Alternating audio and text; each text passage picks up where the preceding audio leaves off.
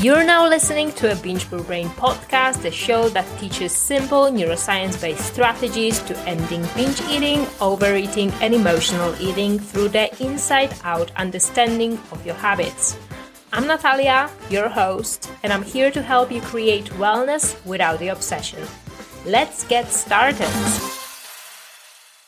Hello. Welcome back to the Bingeproof Brain podcast. In today's episode, I want to talk about the season of life I'm in, and that's the season of saying, it's not worth it. I want to show you how to naturally come to the conclusion that this last piece of cake that you don't really enjoy, it's just not worth it. But before that, quick announcement that I've already contacted people from waiting lists, and I've been really excited to start working with clients again. It's been wonderful to have those conversations on Zoom. So if you are interested in working with me or just having a chat about your binge eating journey and what should you do next? And then please look at the description below and apply for coaching. Even if you are not really interested in coaching, you can still apply to just get on a free breakthrough session with me so that we can find out, what would be the next steps towards food freedom for you. Okay, that was that quick announcement. And right now, let's go back to the topic of today's episode, which is just the season of saying not worth it. So before I explain further how you can apply it into your binge eating recovery, I would like to give you a couple of examples of how it showed up in my life so that you can get a gist of this idea. And it started, I think, with the alcohol. Okay, that sounded weird. Recently, I've took part in a couple of social gatherings. So you know that during social gatherings, during meetup with friends, family, there's usually an alcohol involved. So during the pregnancy, I didn't drink any alcohol, even though I was craving beer, which is pretty weird. So right now, I could start drinking alcohol again. But I'm also breastfeeding, and NHS suggests that it's best to avoid breastfeeding for 2-3 hours after you had a drink. Also, you can kind of calculate how long you have to wait so that to minimize the concentration of alcohol in the breast milk. So that will also mean that, maybe before drinking alcohol, I should pump some milk so that in case my child gets hungry, we could still feed him via bottle. But also, pumping is time and energy consuming. Sterilizing the bottles before and after feeding, it's also time and energy consuming, and it's kind of not worth it to do all of it just to have a little bit of wine or beer, especially when alcohol-free drinks are available. So at this point of my life, having a glass of wine is kind of not worth it. I had similar situation during my pregnancy with foods containing gluten. So maybe you remember that during my pregnancy, gluten or wheat, I'm not sure, it gave me acne. So one time my partner made vegan brownies and I had a piece, and the next day my face got 2 or 3 more pimples and I really didn't like it. I used to have acne and I'm still traumatized by it. So nowadays, I just don't want those pimples to show up on my face. So next time he again made that brownie with gluten-containing flour, I looked at that brownie and I thought to myself that it's kind of not worth it. I didn't have to weigh the cons and pros of eating that piece of brownie. It just didn't look appealing to me anymore. I didn't have to convince myself that I should not eat it if I don't want to have pimples on my face. It wasn't fear-based decision. It was just a simple no. Maybe next time I'm gonna have it. Maybe after having a baby, this gluten intolerance will go away. Another recent example is with Netflix. And so a couple of nights, you know, I had a choice whether me and my partner, we should watch something or maybe I should just go to sleep earlier. And you know what? Most of the times I just made a decision to go to sleep earlier. Watching some dumb show, it's just not worth it in this season of my life. And I must admit that in the past couple of weeks, I didn't finish watching like a full season of like a TV show just because I believe that this season just wasn't good enough and I didn't feel like it's worth it. So I just decided to drop it, skip it. Like, I'm not going to watch the rest of the season. And I had similar situation with audiobook that I also purchased. Like, you have to know that I love finishing books or audiobooks, even when they are not good. Like, my brain likes to close the loop. When I start something, I really must finish it. But in this time, I was like, it's not worth it. Like, spending my time watching silly show that doesn't bring anything to my life, like, it's not worth it. I prefer to go to sleep earlier.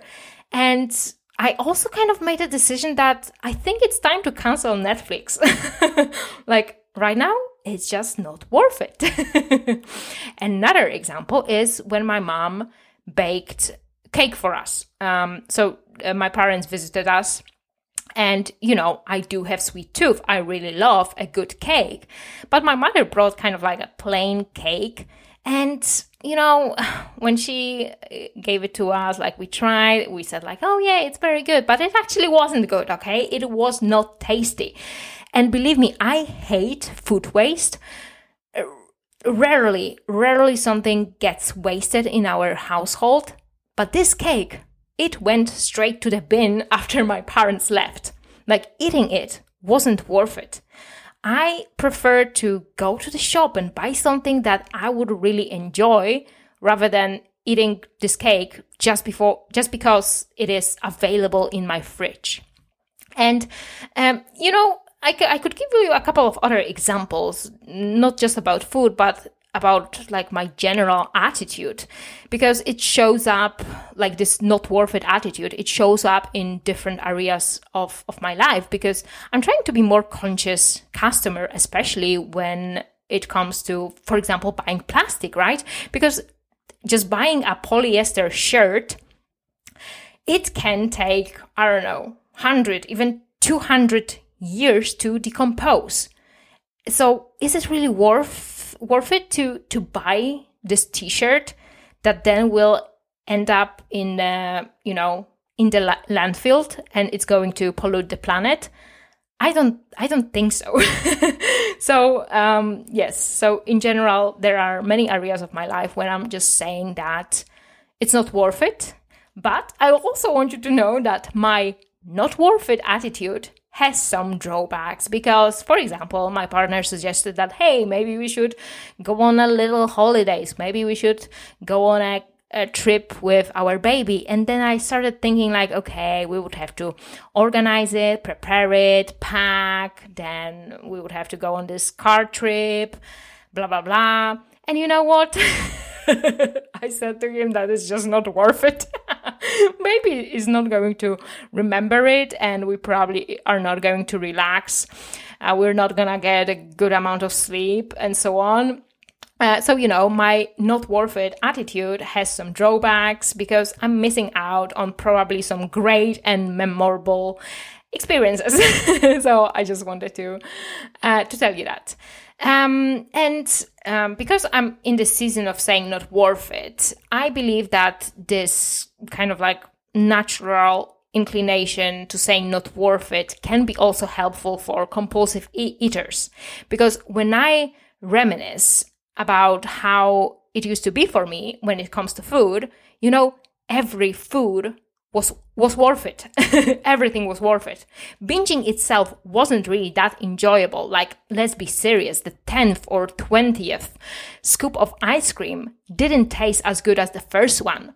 I didn't want to spend a lot of money on binge food, so I was binging on cheap, ultra-processed foods that were kind of like dissolving so quickly in my mouth that there wasn't even anything to chew on, right? I was often binging on a lot of processed foods just because they tasted sweet. They were full of sugar and there was no real pleasure involved. My body just craved, my body and mind was obsessed with calorie-dense foods. Not only sweet foods, but also stuff like French fries, pasta, nuts, peanut butter. So it didn't even taste good, but I had to binge on it, you know? I had to had that last cookie, even though I didn't really want to. So everything was worth it, but at the same time, nothing was really worthy, you know? Because let's be honest, discounted pastry isn't really that good. There's a reason nobody bought it and why right now it is discounted and its price is so low, right? Plain biscuits that are just a mixture of flour, oil and sugar, they don't have this memorable, rich flavor. So at some point in my binge eating recovery, I started to believe that I deserve better. I started to buy more expensive shit, more expensive food. So instead of buying the cheapest chocolate, I would buy a better quality dark chocolate. Instead of buying the cheapest cookies, I would buy something that I would really enjoy eating. So I decided to choose quality over quantity. And I believe that you, my listener, you are ready to implement the idea of worthiness when it comes to food choices. I want you to be open to the possibility that your mind and body have already been giving you cues that some foods are just not worth it. You've been just neglecting those messages. And, you know, you might say that you've already tried it, right? You've already tried to convince yourself that some foods are not worth it. For example, based on calories, like you know that a plate of broccoli has the same amount of calories like a handful of gummy bears. You know that 20 strawberries has the same amount of calories like 2 Oreos. But this is about like not worth it in terms of calories. That, oh, this Snickers bar is not worth my calorie budget. I would prefer to eat, I don't know, protein shake. So this is probably what you've been doing. You've been deciding whether the benefits are worth the trade-offs. And you've been asking yourself a question like, is this food really worth it? But I believe that you concentrated on the wrong things. You've concentrated on what is draining your physical health, maybe even emotional health, and so on. So I'm not talking about that, okay? Because there are two problems with this approach. This approach, like, using the not worth it method, but only to like calculate calories, whether something is worth it based on the calorie content. This problem has two problems, at least. First of all, it ignores context. And secondly, it involves calculations. So I think that when we talk about food, the context should really matter. I know that calorie counting approach is very straightforward. Like every guru will tell you that Oreos are worse than strawberries because Oreos contain processed sugar, they are low volume, they do not have fiber, they have very little nutrition. However, strawberries are full of vitamins, minerals, they are high volume, they have fiber and lots of nutrients. But I believe that sometimes store-bought pastry or Oreos, they are worth it. And sometimes they are not, because context matters. Let's say that you are hungry, you are in the shop, and there is a discounted donut in the shop. But you are on your way to visit your grandma, and you know that grandma baked for you apple pie. So in this moment, like probably this donut is not worth it, because you can just push through the hunger and you can wait for apple pie that your grandma made. And apple pie will be really worth it.